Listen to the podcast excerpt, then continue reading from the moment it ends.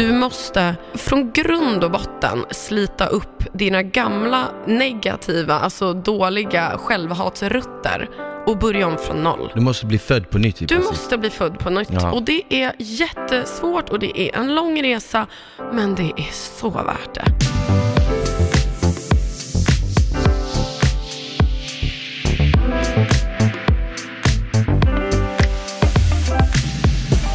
Okej, välkomna tillbaka till ett nytt avsnitt av podden Smile. Idag har jag en väldigt speciell gäst med mig, Gabriella Bark. Jajamän. Välkommen. Tack så jättemycket. Det var länge sedan vi sågs. Ja men gud, det var verkligen Eller det. hur? Men, jag ska flytta denna, men vi har ändå känt varandra ett tag nu. Gud, we go back nu. Alltså när du var i din första Paradise Hotel-säsong 2014 Exakt. var jag en av de första som intervjuade dig. Precis, för du var, du jobbade fortfarande på Nyheter 24, det gör du. Jajamän. Men har du samma position som då? Ja, jag var nöjeschef då och är det nu. Eh, bara det, jag tror att det enda som egentligen har förändrats är nog att jag själv också har en podd.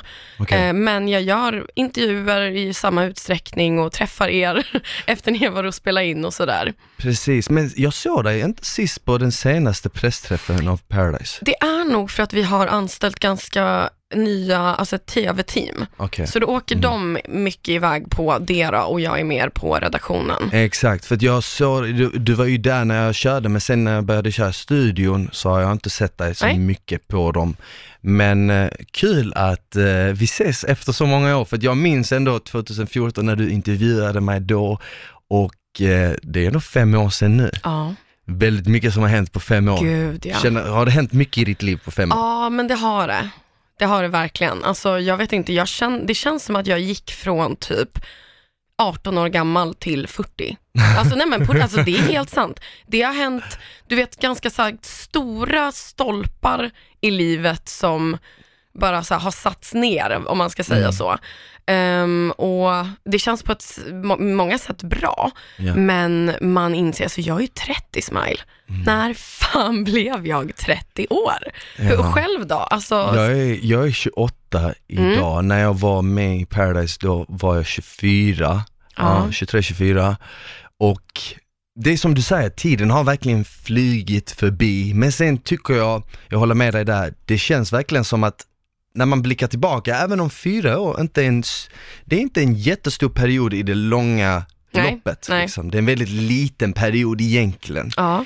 Så känns det som en annan, alltså det känns som en helt annan värld. Nej men an, annan galax. Annan galax. För mitt liv då jämfört med, jag behöver inte ens gå så långt bak, jag kan bara gå typ 24 månader bak, Ja. typ två år. För att ha levt ett helt annorlunda Mm. liv jämfört med idag. Men tr- tror du inte att det är väldigt vanligt att det blir så stora skillnader när man är mellan 20 och 30? Vet du, det är de tio åren som är typ mest, eh, innehåller mest, vad ska man säga, dramatiska händelser. Eller hur? Alltså nu är det inte så för Tonåren alla, är ju men också på sätt, Mm. sätt och vis, men det har sin, eh, sin period, det är lite mer med utveckling och så vidare. Gud Kroppen. ja, och va, ja men, eh, exakt, det är mer så här pubertet och man lär Exakt. känna sig själv och så. Exakt. Men mellan 20 och 30 så är det som att det är så många val som Mm. blir avgörande för resten av ens liv. Verkligen. Men om jag får säga så här, du har en annan blick nu än vad du hade när vi träffades första gången. Är det sant? Du känns på ett sätt som den gamla goa Smile, men att det liksom, jag vet inte, det är någonting. Är det bra eller Det är dåligt? jättebra. Alltså du känns typ så här, du ser typ klok och vis. Men jag, jag tror att, eller jag vet inte, känner inte du själv att du är, du känner dig visare, klokare än vad du var 2014, nej, men fem år sedan till exempel? Fast vill du veta något sjukt? Jag har fan alltid, när folk har varit unga och dumma har jag fan varit ung och smart.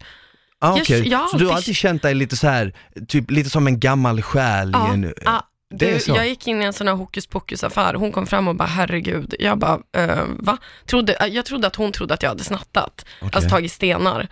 Eh, och jag bara, men gud vad är det? Hon bara, alltså du har den äldsta själ jag har känt av någonsin. Är och det hon så? såg typ vettskrämd ut.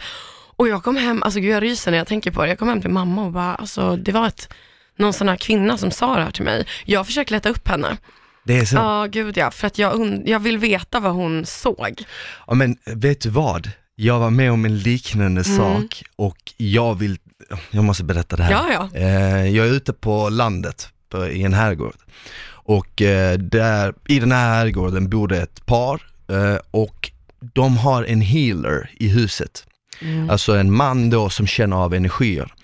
Och jag är så här, jag är inte, jag kan inte se, man kan inte, jag kan liksom inte prata med folk som har dött och du vet alla sådana här Ja, hokus pokus ja. grejer. Jag tror, helt ärligt, jag tror inte heller så mycket på det. Men jag, jag stänger inga dörrar. Men den här mannen då som är säkert i 55-60 års åldern kommer in i rummet och, eh, och så säger den här kvinnan då som bor i huset, hon bara hej det här är vår healer eh, Stefan tror jag han heter. Eh, jag bara känner smile. Jag bara, så vad gör en healer? Typ lite så här, lite så här. Ja, lite kaxigt. Lite så här kaxigt, vad gör en healer? Han bara, nej men ja, jag känner av energier. Jag bara okej, jag bara kan du känna min energi? Du vet så här. Han bara, ja det kan jag. Jag känner den rätt tydligt. Han bara, det känner du också va? Och du vet när han säger det här till mig så känner jag bara hur hela rummet fylls av en energi. Gud. Och du vet, och äh, jag får gå- gåshud när jag står där och jag bara, typ vet inte hur jag ska svara. Jag bara, ja, jag känner det. Så säger han då till den här kvinnan, känner du inte också av äh, energin? Du vet så här. Mm. Hon bara, jo men nu ska vi inte skrämma han, du vet så här. Så tar han fram en liten grej, ett litet verktyg som mäter ens aura. Mm. Vet du vad aura är? Ja, ja, som han har runt. Så tar han fram den och så går han mot mig och så svänger den. Så säger han, när den svänger, det är där din aura börjar. Så det är där eh, det yttersta lagret av din energi som du går och bär på börjar. Ja. Och så känner han så här ovanför mitt huvud, längs liksom nacken, axeln och så säger han, känner du här? Och det är nästan som att han typ, nästan typ som klappar på min aura. Och det sjuka är att jag vet inte om jag inbillar mig eller om det faktiskt om, jag faktiskt, om det faktiskt är sant, för att jag kände verkligen att han liksom tog på något. Mm. Eh, och jag bara kände så här, fan jag måste träffa han igen och bara fråga han vad var det han kände och vad, vad är det här för Ja. något? Eller hur? Gud, men alltså jag tror 100% på det här. Och eh, alltså jag hatar att prata med folk om det, eller berätta för folk om det som inte tror på det. För att det är som att, alltså man kan ju inte frälsa någon Nej. som inte vill bli frä- frälst, eller vad Nej. ska jag säga. Men ja, alltså inte för att vara sån, men du är ju en atombombenergi. Det är ju, jag kan verkligen tänka mig.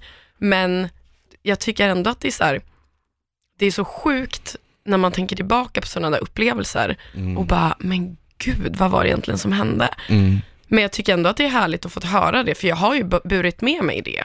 Eh, och jag har känt ibland när jag var yngre, jag fick ju höra det där när jag var typ 13-14, men att jag alltid har sett saker från ett så här utomstående perspektiv.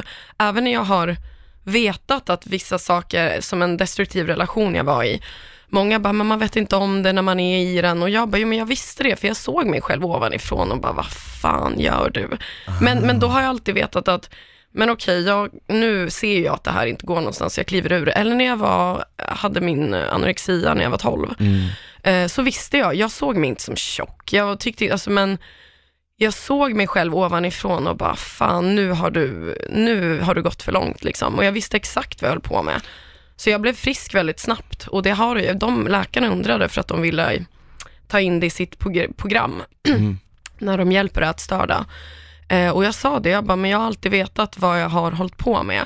Och jag, blev, jag har inte fått något återfall eller någonting på grund av att jag har vetat att det jag gör är fel och att jag kan inte leva så här. Så jag vet inte, jag har gjort dumma grejer och, och så, eh, och val i livet som jag kanske inte skulle ha gjort. Men jag har klarat mig snabbt ur det. För att jag känner mig, alltså jag är typ lillgammal. Alltså, Ja. Förstår du vad jag menar? Jag förstår vad du menar, det är Mm. nästan som att du vet, du vet exakt när du gör fel Ja. och du vet att det du gör är fel. Mm.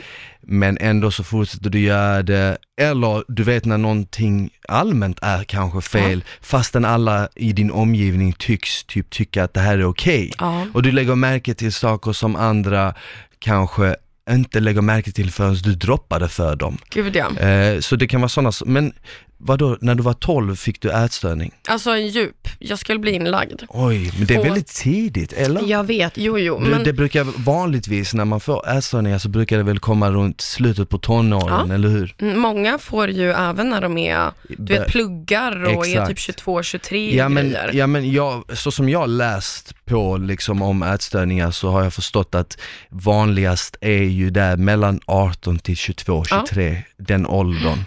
Eh, Men du fick det ju väldigt tidigt, hur kommer Mm. det sig?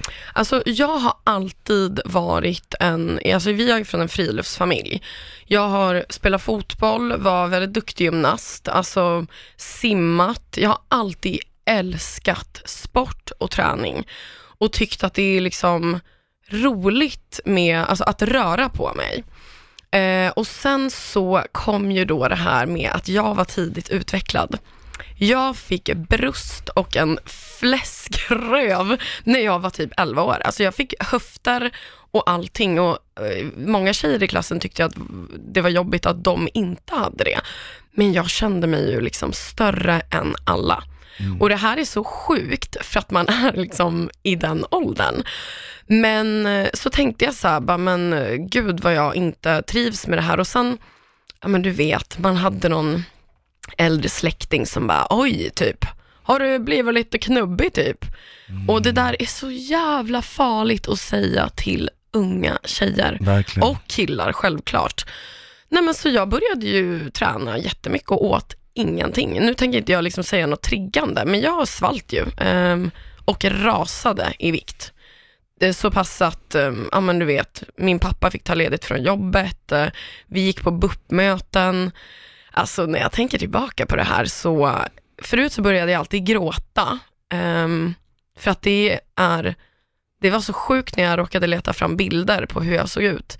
För att alltså det var, någon gång var vi på en läkarundersökning och en, ehm, det var en kille, en ung kille, gud nu blir jag så här jättekänslosam. Men, Mm. åh gud, eh, han kom fram till mig och bara, kan du komma med här? Eh, och jag bara. Så tog han in mig till ett rum och satt mig på en stol eh, och så här, han var ganska snygg, det är väl det jag minns, så här, ung, snygg kille, eh, men typ en smiley läkarrock liksom. och han bara, du har samma värden som min syster hade eh, två månader innan hon dog. Oj. Och hon hade svår anorexia liksom. Och hur Och gammal var du när du hörde det här? Eh, jag tror att jag hade fyllt 13. Oj. Eh, för att jag var i slut, alltså, sluttampen på 12 år, alltså 12 år. Mm. Och jag minns att det kom som en jävla bomb. Jag bara, vadå dö? Kan man ens greppa det vid den åldern? Nej, jag inte. bara, jag ska inte dö. Skämtar du? Eh, jag skulle ju bara gå ner i vikt och visa alla att jag inte var den knubbiga. Men dö. Och så ställde han mig vid en spegel och bara, exakt som du ser ut nu så såg min syster ut när hon hade dött. Mm. Eh, och han bara, jag tycker att det är, ni är ju ganska lik varandra eh, annars liksom också i hur ni pratar och hur ni är. Och jag, kan, jag såg dig på någon gammal bild som dina föräldrar hade med och du är världens, man ser att du är en jävla stjärna. Mm. Och nu är den stjärnan snart släckt liksom. Mm. Alltså smile. Det måste ha känts. Fy fan. Och um, någon vecka senare så eh, vägde mina föräldrar mig för sista gången eh, i vårt vardagsrum. Och då sa jag till dem att nu börjar jag äta. Så ni behöver inte oroa er längre. Vad var Eh, du nere på som minst? Alltså jag vet inte, jag säger väl det nu, men typ 28 kilo tror jag. Wow. 27 eller 28. Shit alltså. Och då är jag ändå 1,65, det var jag då också. Och det är så här, nej det var helt sjukt. Men fan, eh, fan vad hemskt. Och gud, jag, kan bara tänka mig, jag har Mm. inte liksom varit där men fan vad hemskt att behöva gå igenom, både för dig och för Ja, dina föräldrar du- också. det absolut värsta jag tänker är, alltså som jag har så jävla dåligt samvete över, och det vet jag att man inte ska ha, men att jag utsatte mina föräldrar för det där, fy fan vad de bråkade och hade liksom jobbigt med vad de skulle göra med mig för att jag inte skulle dö. Ja. Och tänk att utsätta dina fina, underbara, fantastiska föräldrar. Mm.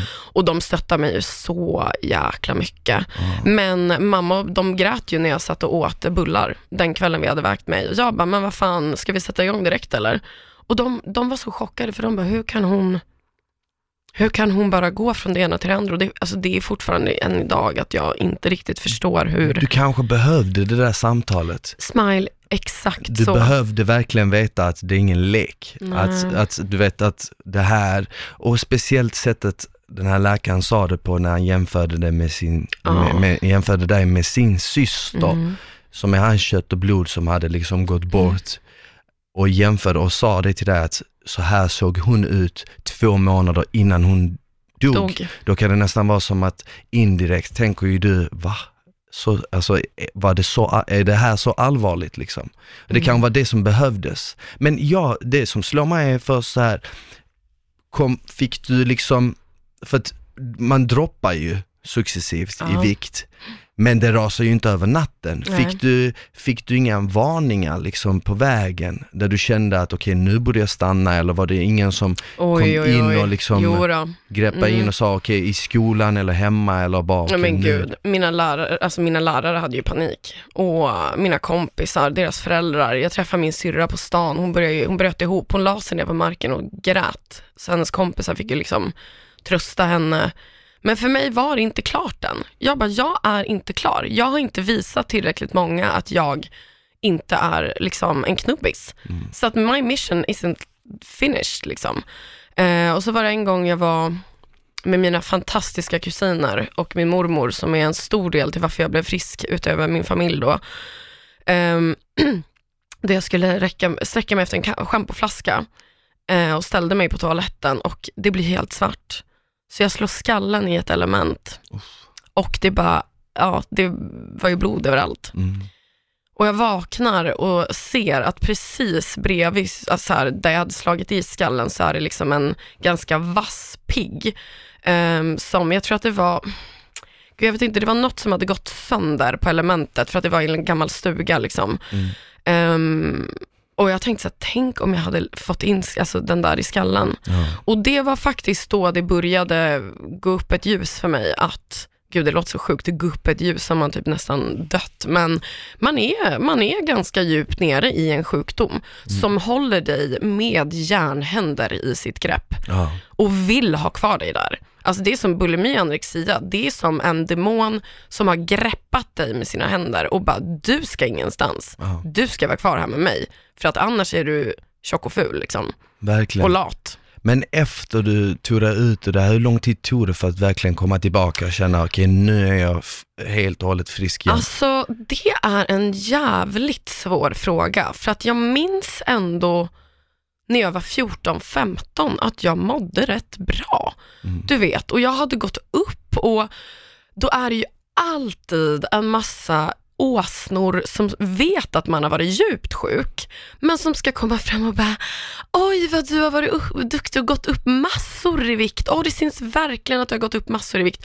Och till en fortfarande rätt sjuk person så ska man inte säga det. Du ska säga bara så här, shit, typ vad, jag vet inte vad man ska säga, ingenting. Vad kul att du verkar må bättre. Mm. Alltså så här, för man ska vara jätteförsiktig. Men helt och hållet, vet du vad som är så intressant Smile? I will tell you this. Yes. Jättemånga brukar säga, man blir aldrig frisk från en ätstörning. Mm. Och till alla som lyssnar som kanske känner, jag kommer aldrig bli frisk från min, min ätstörning. Det kan man visst. Idag är jag skottsäker, jag skiter i allt som alltså, handlar om självhat. Jag utsätter mig inte för det längre. Ja. Självklart så kan jag ha dagar när jag bara, men gud, skulle ha tränat lite mer och fan lite muskler skulle vara nice. Men alltså jag tränar ju och jag mår jättebra och eh, har en väldigt fin balans där. Men jag går inte runt med någon demon i skallen, det gör jag inte. Så jag tycker att det är fel av folk att säga generellt att man inte kan bli frisk, för att det kan man. Ja. Men först och främst, folk måste också förstå att hälsa kommer inifrån. Gud Från, ja. från grund och botten, du kan ju se hur bra ut som helst utanpå, men om du inte mår bra inombords Mm. Ja. så spelar det ingen roll hur snygg du än är. Så hälsa kommer ju ändå inifrån. Men jag vet, jag, jag håller med dig till tusen där att man kan definitivt komma över det, för jag vet själv när jag började styrketräna, Ja. eh, till en början gick det bra, men efter ett, två år så kom jag själv in i en mildare ätstörning där Ja. jag utvecklade bulimi, där jag liksom Nej, där jag åt, ja men du vet man, man hade bilder på killar som var vältränade Mm. som man såg upp till, som hade 0% fett på kroppen. Och vid den tiden visste ju inte jag att okej men det finns någonting som heter Photoshop, eller det finns bra belysning, eller det finns fotografer som är riktigt grymma, som kan ta fram bästa vinklar, eller den här personen ser inte ut så här 364 dagar om året, utan det är bara en dag de ser ut så här. Men det fattar ju inte jag liksom. Jag hade precis börjat träna och ville komma i riktigt grym form och började käka bara mat som innehöll protein i Mm. princip.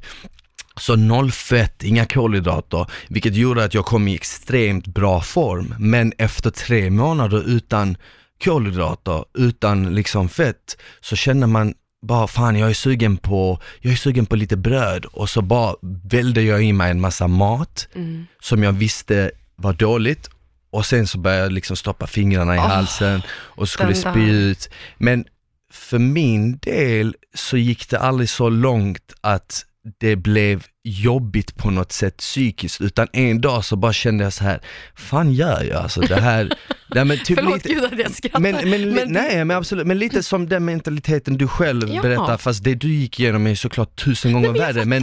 Mm. en dag så kände jag bara så här, vad fan sysslar jag med? Det är nog nu. Det är liksom. nog nu och nu får jag det låta lättare sagt än gjort, men det är också förmodligen för att jag gick inte, det gick, hann inte ta över mig så Nej. starkt att det var väldigt lätt att bara skära av det direkt, du vet. Precis som en rökare som bara slutade Mm. med ciggen direkt den första januari. Så typ i princip så var det, jag bara nej, nej, nu ska jag käka vanligt och nu ska jag sluta spy upp, spy upp maten. Men vad jag vill komma till är att jag har alltid känt mig otroligt stark så här i psyket och varit väldigt så här jämfört med andra, varit tålt stress väldigt bra. Mm. Men det hände ändå mig liksom. Ja. Och då, då, då förstår man att fan, det finns ingen som är immun mot det här. Det kan hända vem som helst. Det kan säkert i princip hända när som helst.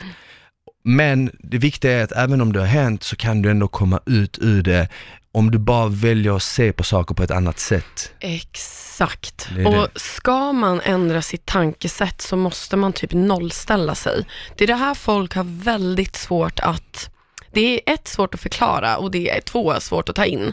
Men för att det här, det viktigaste i livet, ett, prio ett, för att du ska bli lycklig, det är en självkänsla. Har du en bra självkänsla, då spelar det ingen roll om du sitter i en lägenhet i New York med åtta rutor på magen, eller om du är om du är sopgubbe och Mm. bor i en tredjehandslägenhet i Märsta, eller om du, du vet, vad du än gör, så har du en bra självkänsla, så mår du ganska bra liksom. Ja. Man bara, vad fan, livet är gött, det finns inget jag inte klarar av. Jag, du vet, man ser sig själv med positiva ögon Verkligen. och känner sig bra.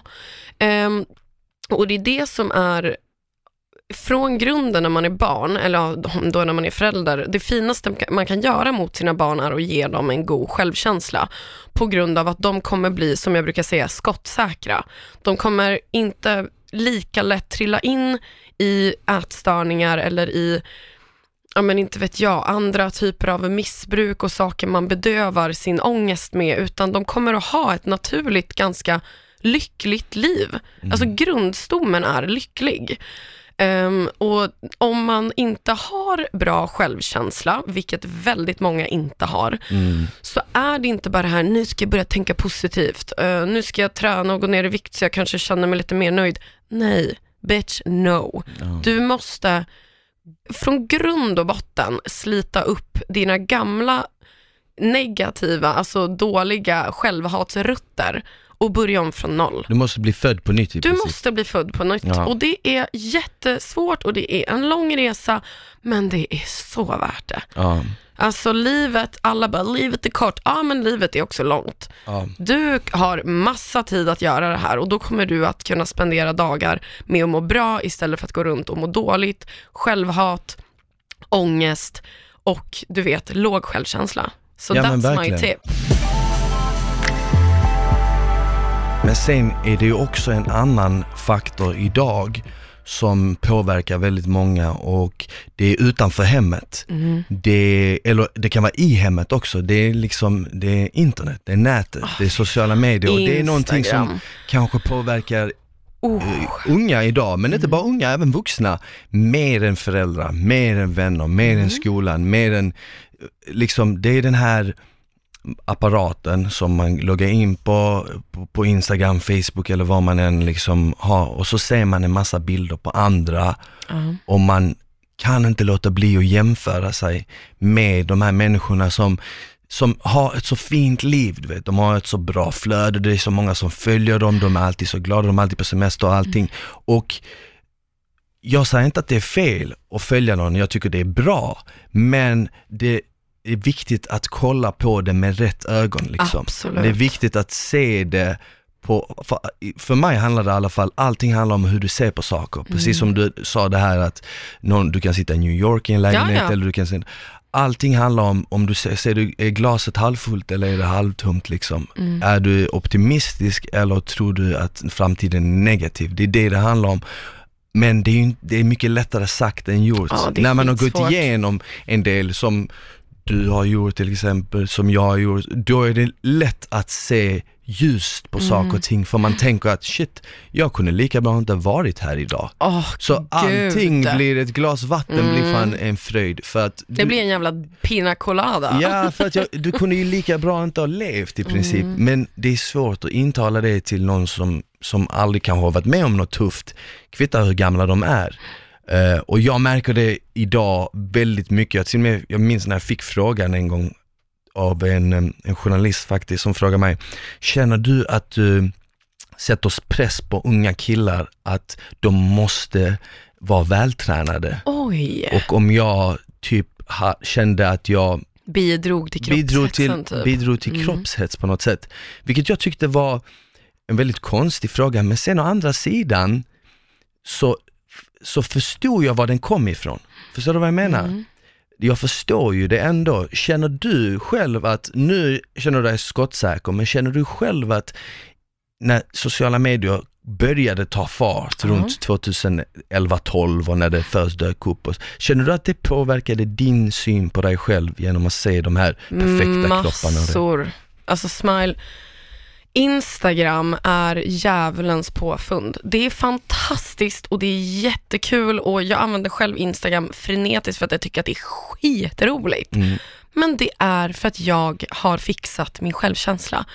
Innan den var fixad, oh, oj oj oj. Jag såg tjejer, de här trådsmala tjejerna sitta och skratta med sin sallad och bara "Haha!" typ i Miami och så. Och jag bara, okej, så det som det här utstrålar det är att du ska vara ett revbensspjäll med silikonbomber. Eh, du har åkt till Istanbul och opererat arslet och du ska ha tatuerade ögonbryn. Då kommer du sitta på en strand i Miami och vara lycklig och leva livet. Och jag bara såhär, alltså excuse me, men det där gör ju att man skapar en bild till unga killar och tjejer om, alltså så att det blir omöjligt för dem att tycka om sig själv. För att liksom vad är det där att sträva efter egentligen? Självklart, alltså så här, jag brukar ju kolla på dina bilder och bara oh my fucking god, kolla han ser ut, det är det sjukaste jag sett. Men jag vet också att så här, det är ju din livsstil. Du älskar ju träningen idag och liksom ge tips och motivation och allting. Och vi ska, jag har ju frågor till dig med.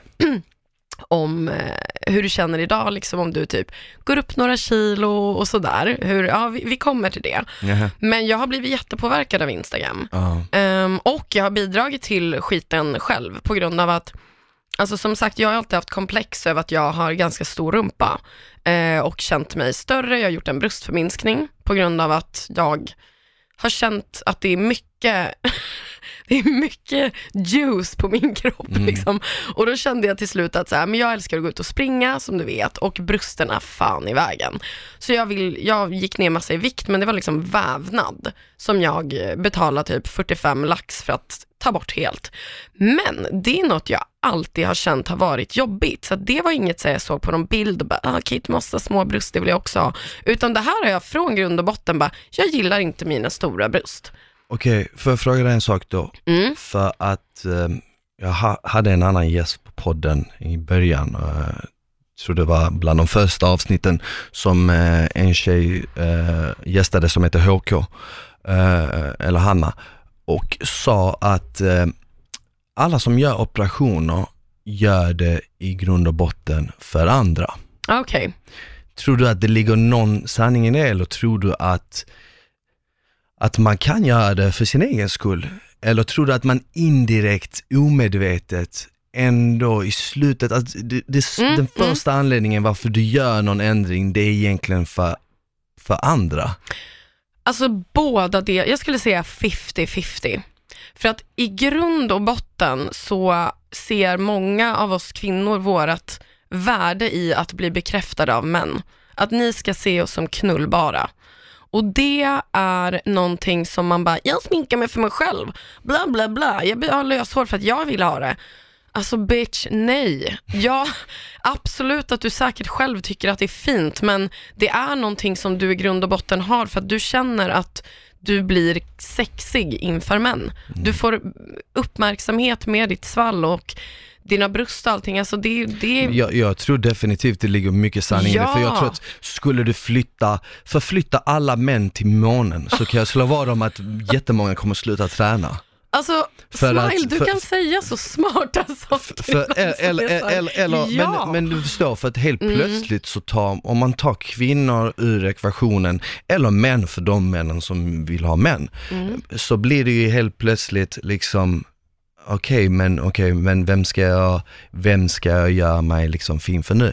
Sen tror jag definitivt att det är en kombination som du ja, säger Gud, ja. att 50-50 kanske, lite för den andra, det motsatta könet, men lite för en själv också. För att, som du säger, man, man, man har en bild av sig själv, man har en självbild och ibland kanske den inte matchar med verkligheten. Exakt, men det är det. Alltså jag har alltid sett, jag är inte Tutt-Lisa. Det är det, alltså jag har aldrig sett mig Tutt-Lisa som att alla med bröst ska vara det, men fattar du? Alltså, jag har alltid sett mig själv som alltså, att jag har små bröst. Mm. Och när jag tittar mig i spegeln, jag bara, men vad fan, alltså det här är så konstigt. Och min kirurg sa, du kommer, alltså 50% opererar brösten större igen efter typ ett år. Så att var medveten om att du kanske, att vi ses igen. Jag bara, nej, nej, jag kommer inte se dig mer. I love you, tack för ett bra jobb, men vi kommer inte träffas mer.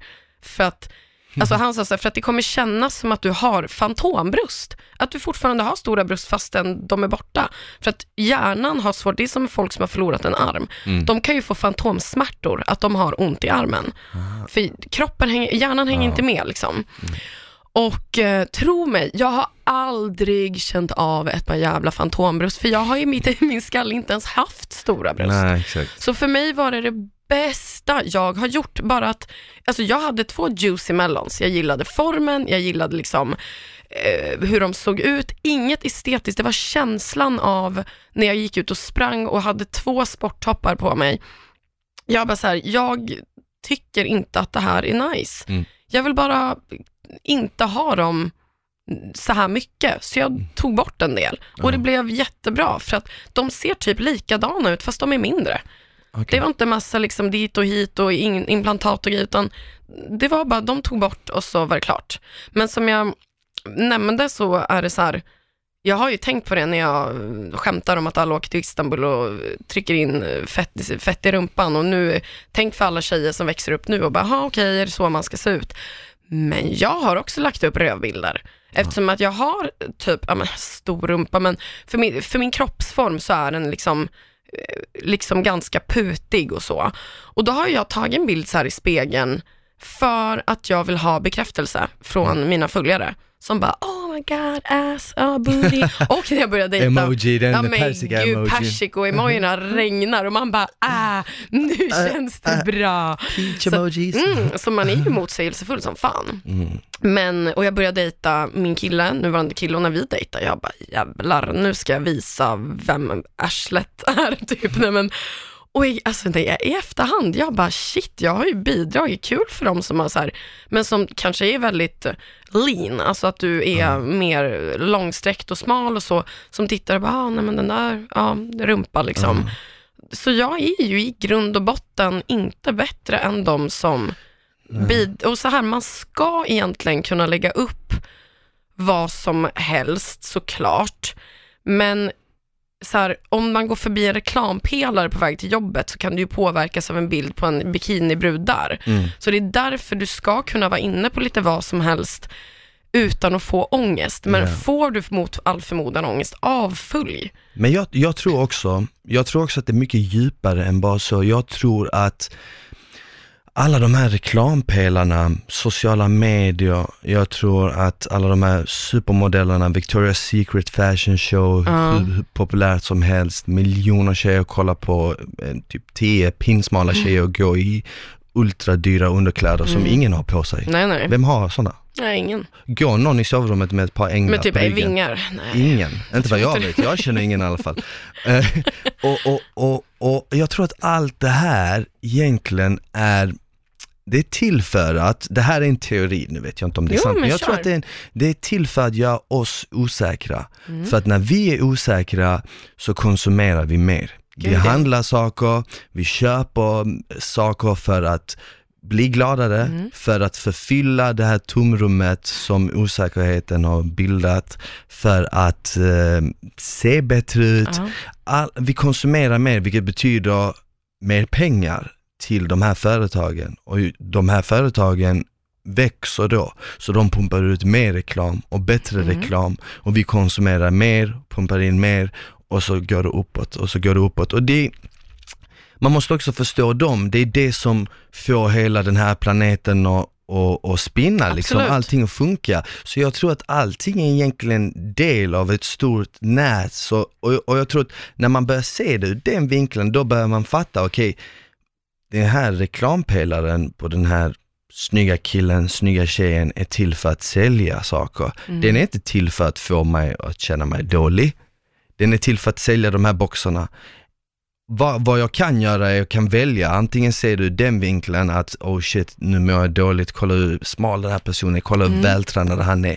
Eller så kan jag ett, alltså, eller så kan jag två, se det som en inspiration och nästan tänka så här, fan, men kan han så kan jag, eller kan hon så kan jag, om det är det du vill uppnå. Om Ja. inte, skit i det liksom. Eh, men det är som sagt, det är också lättare sagt än gjort. Men jag tror verkligen att mycket av reklam och media är till för att vi ska liksom konsumera mer. Gud ja, och det jag brukar säga till folk, jag bara fall inte i fällan. Mm. Alltså man måste komma ihåg att allt är påhittat. Alltså ideal, vad som är inne, vad som är ute, vem som är snygg och vem som är ful, det är påhittat. Alltså jag har typ fem par skor, Smile. Jag har alltså smink ibland för att jag tycker att det är jävligt roligt med färger och grejer, säkert för att jag har påverkats mycket av liksom eh, ja, men rådande hets och sånt. Men i grund och botten så, jag köper liksom inte det här längre. Utan jag går runt och ser folk, alltså myror på en boll i rymden, som gör allt för att de ska duga och ägnar livet åt att vara missnöjda och oroar sig.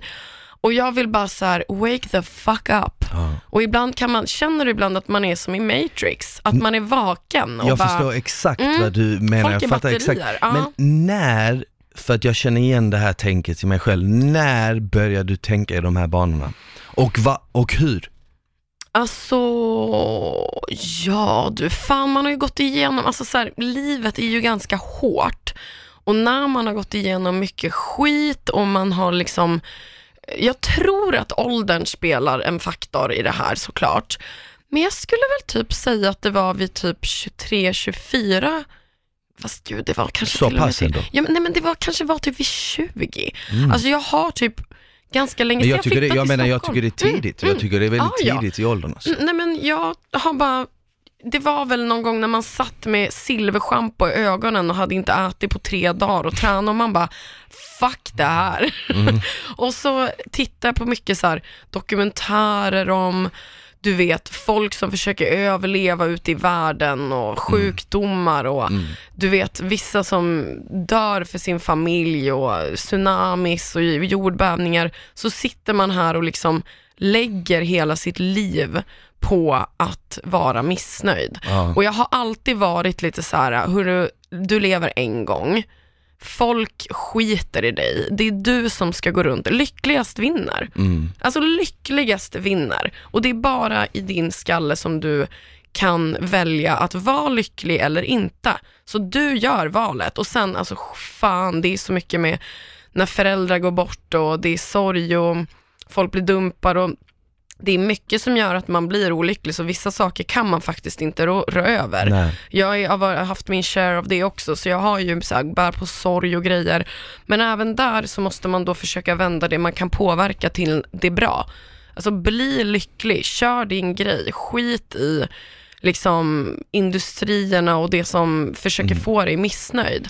Men, men där har jag också, jag vill ändå liksom fråga dig det, för jag är jättenyfiken, du som är så jäkla rippad. Alltså du, ja men på vissa bilder smile, man bara, men alltså det där var ju, alltså i, i Rocky 4, Ja. när alltså Stallone, mm, Stallone och Dolph tränade ja, just till det, det. slutfighten. Den filmen är så Alltså du vet fet. deras musk, deras hud är, ja det är en av mina favoritfilmer så jag älskar den så mycket. Deras hud är så tätt mot muskelfibrerna Mm. att man ser alltså fibrer. Ja. Så jag blev lite så här nyfiken, jag bara, fan hur, hur kunde de ens stå upp? Vet du vad, det kunde de knappt. För att de drack inget vatten Ja. och åt, jag tror Stallone åt typ fyra äggvitor om dagen innan den scenen. Shit. Och jag kände så här på vissa bilder när man du vet, tittar på dina rutor och allt, jag bara, men alltså hoppas han ändå typ kör en burgare ibland och så här, njuter av livet och hur Ja. känner du om du typ går upp i vikt? Vi säger att du, det är jul, eller det är sommar, du har haft det jävligt roligt och festat, käkat och märker att så här, men jag har gått upp fem kilo. Eh, grejen är den här, för att svara, vilken av frågorna ska jag svara på? Alltså välj, du kan börja med burgaren och sen Burgaren, vad händer om exakt. du går upp i vikt? Jag käkar definitivt burgare ibland. Jag, käkar, jag delar med mig på bloggen, på min blogg delar jag med mig Mm. massa goda recept. Och mycket av det är nyttigt. Det mesta av det, allt är nyttigt liksom, men det är väldigt gott. Mm. Så när man får bara lite kunskap i köket, nu har jag inte, så jag, jag har ingen bakgrund i kök, ingenting, men jag är lite självlärd. Jag har testat på själv, min morsa är duktig på att laga mat, jag har fått lite av henne, kanske någon fingertoppskänsla för matlagning. Och man kan göra nyttigt väldigt gott. När jag säger så här kycklingris, då tänker folk direkt, åh fan vad nyttigt, fan vad tråkigt. Ja, om du bara äter torr kyckling och torr ris. Men om du gör det, om du tillagar det på ett visst sätt, kryddar, eh, lägger till någon sås, det kan bli gott. Gud ja. Och sen kommer det också ner till när folk säger en, en klassisk sak, ja ah, men njut lite ibland, du vet, njut lite ibland. Så tänker jag alltid så här, men va, vad betyder njuta? Vad innebär ordet njuta? Mm. Förstår du? Det är nästan lite som att eh, njut, njuta för mig kan vara något helt annat än njuta för dig eller njuta för någon annan. Förstår du? Ja, jag fattar. Eh, Jag det är fattar. lite så här- Mm.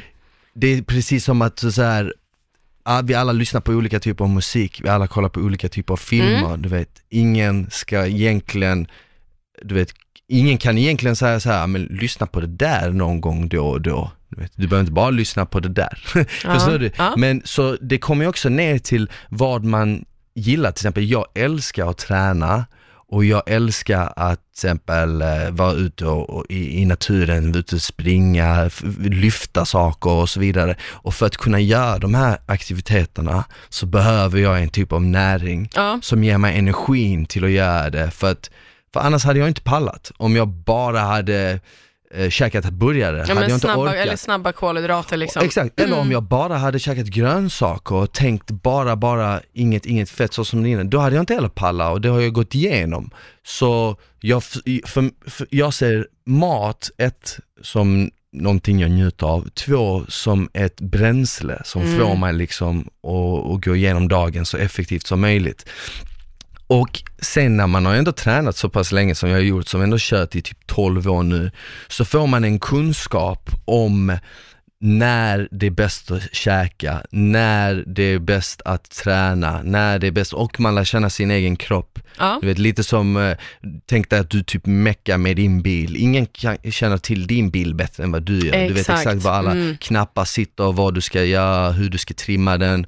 Det, lite så känner jag med min kropp, nu har jag lärt känna den så bra att jag vet jag behöver inte ställa mig på en våg, jag vet när jag väger X, jag vet när jag väger Y, Ja, ja, ja. Jag vet när jag eh, bör vila, Jag vet när jag inte bör vila. Jag lyssnar inte på nå vad någon säger till mig, jag lyssnar på min egen kropp. Och det är någonting som kommer med tiden tror jag, den här mind-body connection. Det, jag tror att du måste lägga ner x ant, de brukar ju säga så här, om du lägger ner 10 000 timmar på något, så blir du jävligt bra på det. Okej. Jag kanske inte har lagt 10 000 timmar på träning, men jag har lagt nå- x antal tusentals timmar på det. Jag kanske till och med har lagt 10 000 timmar. Så man lär känna sin kropp på ett sätt som man, typ, jag vet att jag kan äta en pizza, jag kan äta två pizzor, det kommer inte hända så mycket för jag tränar. Ja. Men sen lockar inte den maten mig så mycket. Precis som, precis som typ lös, lösviktsgodis har aldrig lockat mig heller Nej. så mycket.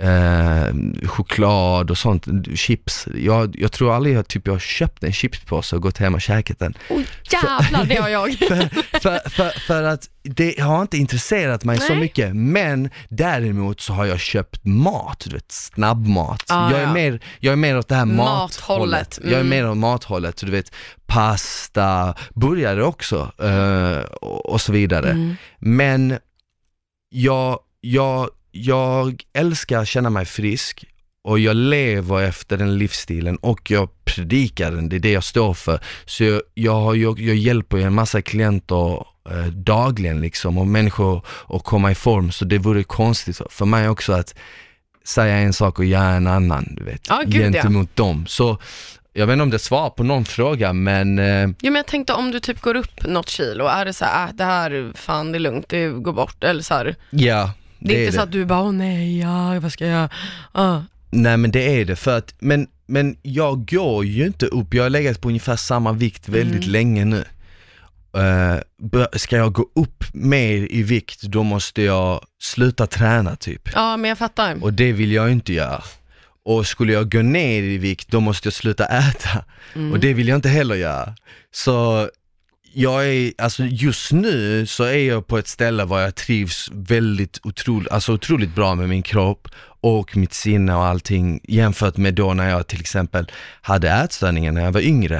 Eh, men jag tror också att det är en period alla går igenom när de är tonåringar, när de är i sina unga 20, vissa kanske till och med äldre. Jag får jättemånga, jag får jättemycket mail av um, tjejer som precis har fött, som har ångest över sin kropp Okej, efter födseln liksom och som, som, vill, som saknar den gamla kroppen de hade innan. Så jag tror att, jag tror att det här kommer i perioder, jag får många mail av män som börjar närma sig 40-årsåldern som märker att okej, jag är inte 25 längre, Nej. saker och ting ser inte ut som det gör, samma med kvinnor, du vet, så jag tror att det vi pratar om också, den här synen på sig själv och kroppshets och, och allt det, jag tror att precis som tonåren är en period och 20 till 30 är en period som är väldigt mycket så här Åh, vad fan, tankar, vem är jag i den här världen, man försöker hitta sin plats. Så tror jag att 30 till 40 är en annan typ av eh, period som kanske handlar lite mer om kanske familj, Ja. medan 40-50 kanske är en renässansperiod där Mm. du vill återuppliva den här unga människan. Förstår du? Absolut, Jag tror, all, absolut. jag tror alla perioder har sina, sina bra och dåliga Mm. stunder. Jag tror kanske att det handlar om hur man ser på det. Men jag måste fråga, för du sa jag älskar att känna mig frisk. Mm.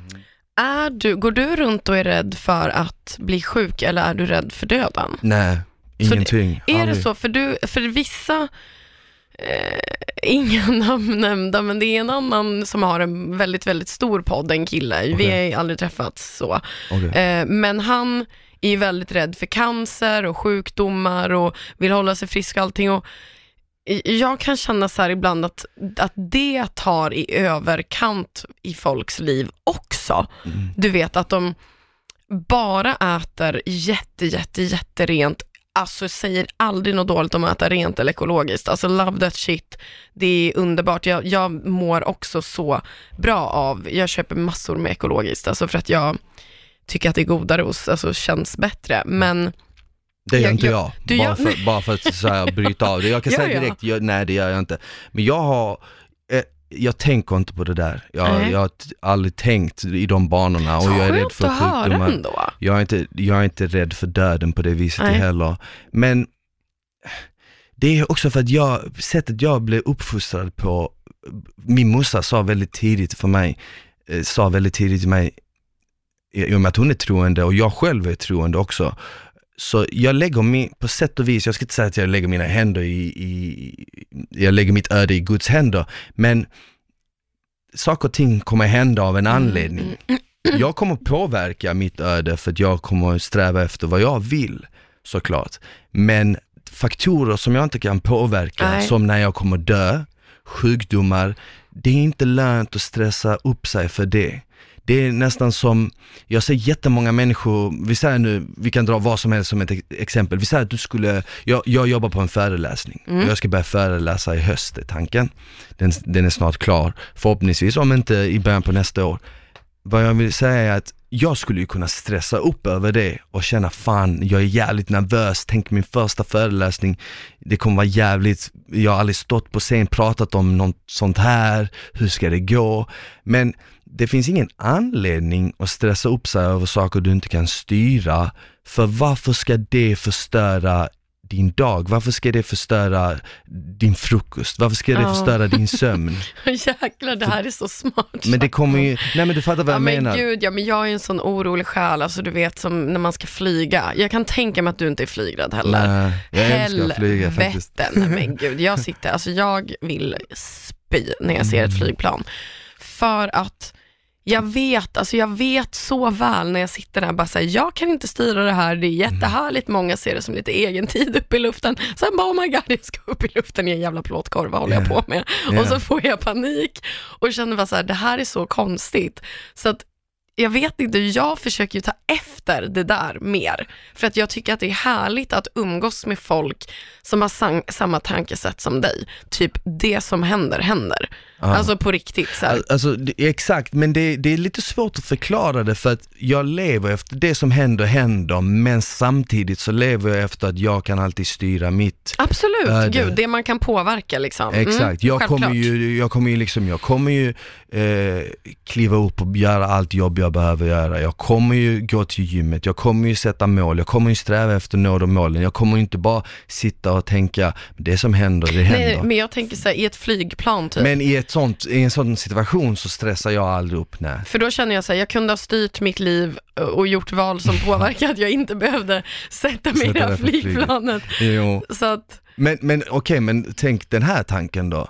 Om du tänker åt det hållet på det negativa, då måste du tänka åt det hållet på det positiva också. ja men jag vet, och när man, du, det man har varit med om när man har landat och varit på den resan Mm. har ju varit så jävla, alltså tänk att ha struntat i det liksom. Ja, men vi säger nu, vi säger nu till exempel du har, exakt, exakt, vi säger Mm. någon, du har ett minne av någonting som har varit underbart i ditt liv, eller någonting som, det kan vara vad som helst. Ja.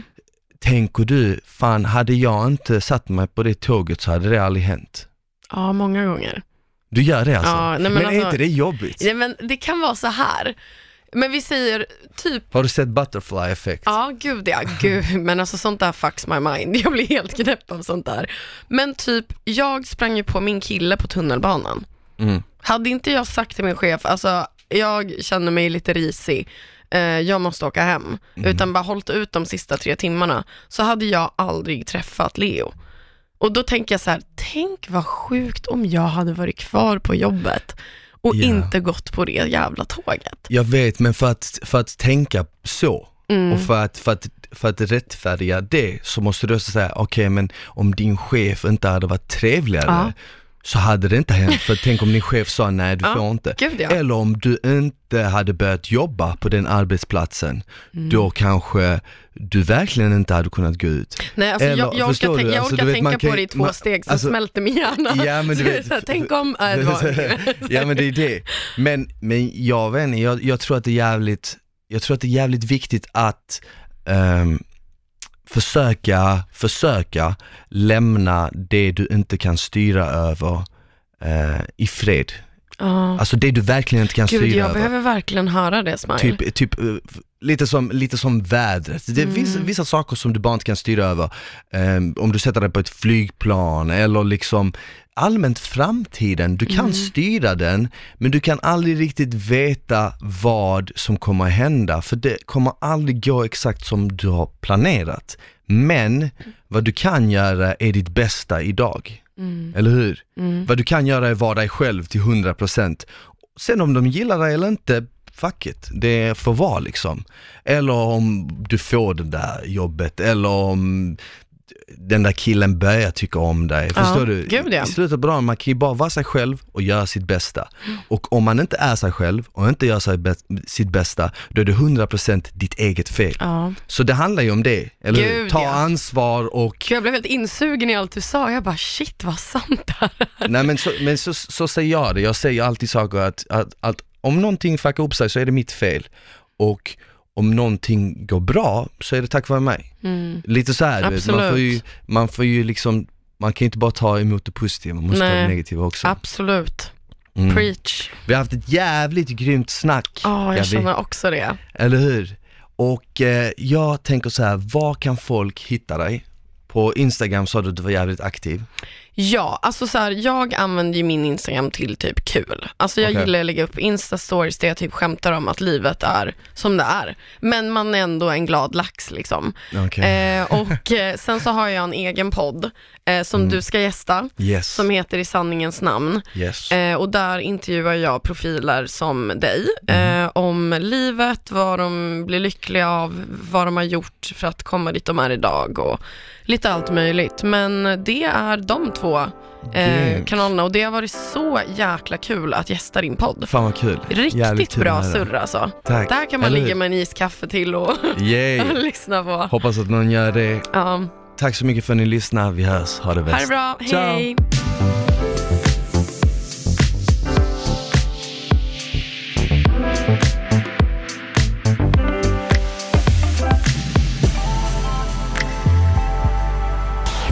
presenteras av I Like Radio. I like radio.